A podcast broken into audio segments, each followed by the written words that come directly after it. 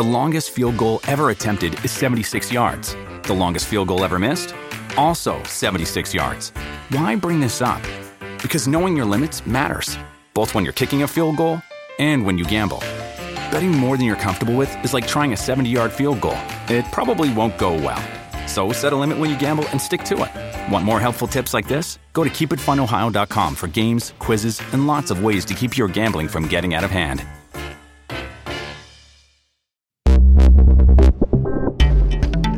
Giornata e bentrovati a Mr. Gadget Daily. Oggi venerdì 3 marzo 2023 si riparte da Honor.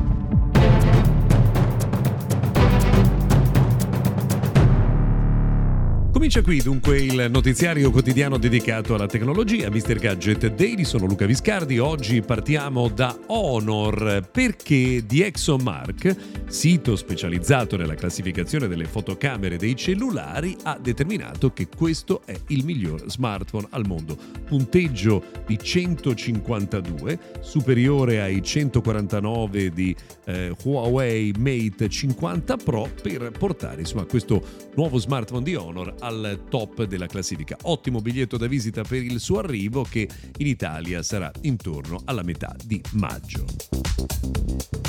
Oggi si parla molto del tema della giornata mondiale dell'udito e proprio in occasione di questa scadenza Amplifon ci fa sapere che i suoi ricavi sono stati sopra i 2 miliardi di euro con un utile in crescita a 179 milioni.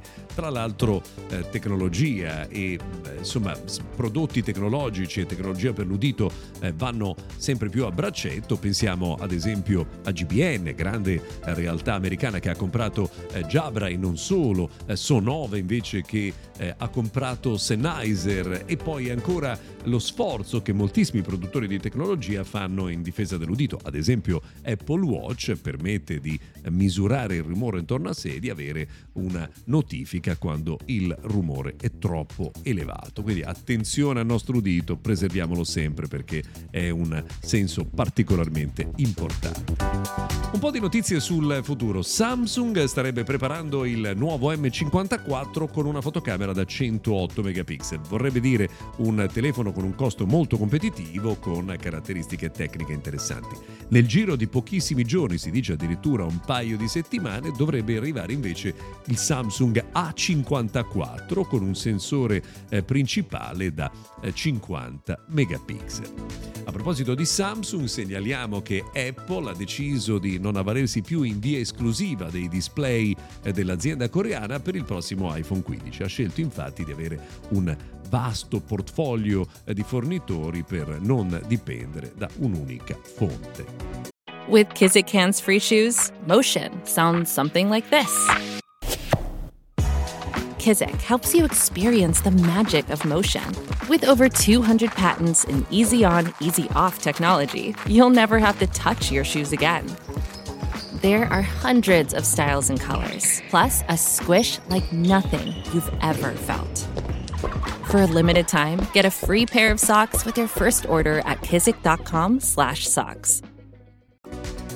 Le nuove regole europee potrebbero imporre ad Apple di rendere iMessage compatibile con Android e quindi con altri sistemi operativi. Il eh, nuovo Digital Market Act, eh, Markets Act è stato emendato proprio in questa direzione. Non è ancora una decisione finale, ma è un primo passo per cercare di rompere questi giardini chiusi che molte aziende di eh, tecnologia hanno deciso di realizzare.